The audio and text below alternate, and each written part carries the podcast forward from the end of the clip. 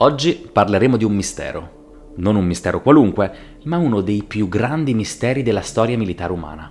Un mistero risalente alla seconda guerra punica tra il 218 e il 202 a.C., quando Annibale colse un po' tutti di sorpresa e scavalcò le Alpi con un immenso esercito e alcuni elefanti. Ma dove sono passati precisamente? Mi credete se vi dico che nel 2016 siamo arrivati quasi a dare una risposta certa a questa domanda grazie alla cacca?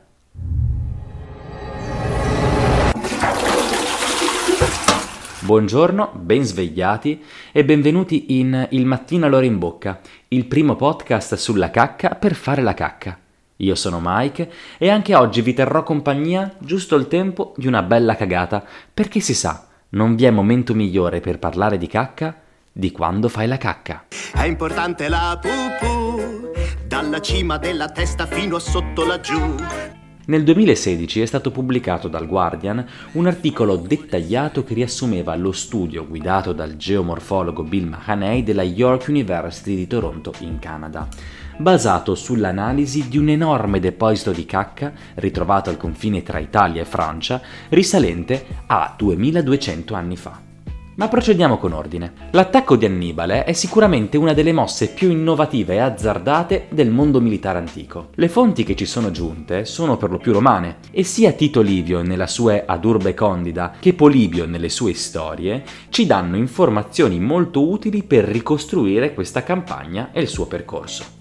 Sembrerà strano, ma questo tema ha ossessionato tantissimi storici, come Gavin De Beer, ex direttore del Museo di Storia Naturale di Londra, che scrisse a riguardo 5 libri.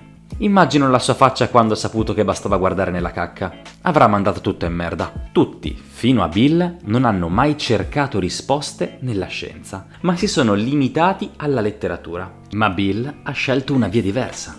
Bill ha scelto la cacca ma senza dimenticare la letteratura.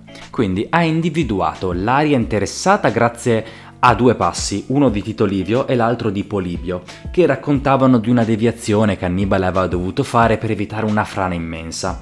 Questa informazione si è rivelata essere importantissima, poiché ha ridotto l'area di ricerca, permettendo di individuare la zona del colle di Traversa 7 a 3000 metri di altitudine, dove vi era ancora un'antica frana abbastanza grande da fermare Annibale. Individuata l'area, sono stati fatti vari piccoli scavi ed è stata individuata, in una zona abbastanza grande da ospitare un accampamento sotto 40 cm di terra, uno strato di terreno compattato, probabilmente dal passaggio o dalla permanenza di tante persone e animali in questo luogo. Infine, però, la prova più significativa è arrivata dall'analisi del terreno, dove è stata ritrovata un'alta percentuale di Clostridia una classe di batteri tipica dello sterco di cavallo ma anche degli esseri umani. Questa grande quantità di cacca è stata datata tramite l'analisi al carbonio 14 ed è stato constatato che è risalente al 200 a.C. Coincidenze?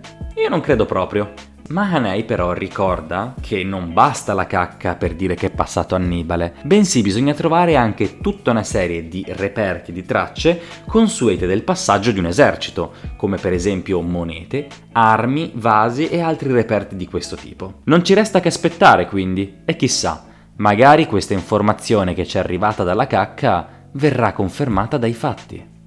Io come sempre vi ringrazio per la vostra attenzione e spero di avervi allietato la vostra cagata mattutina.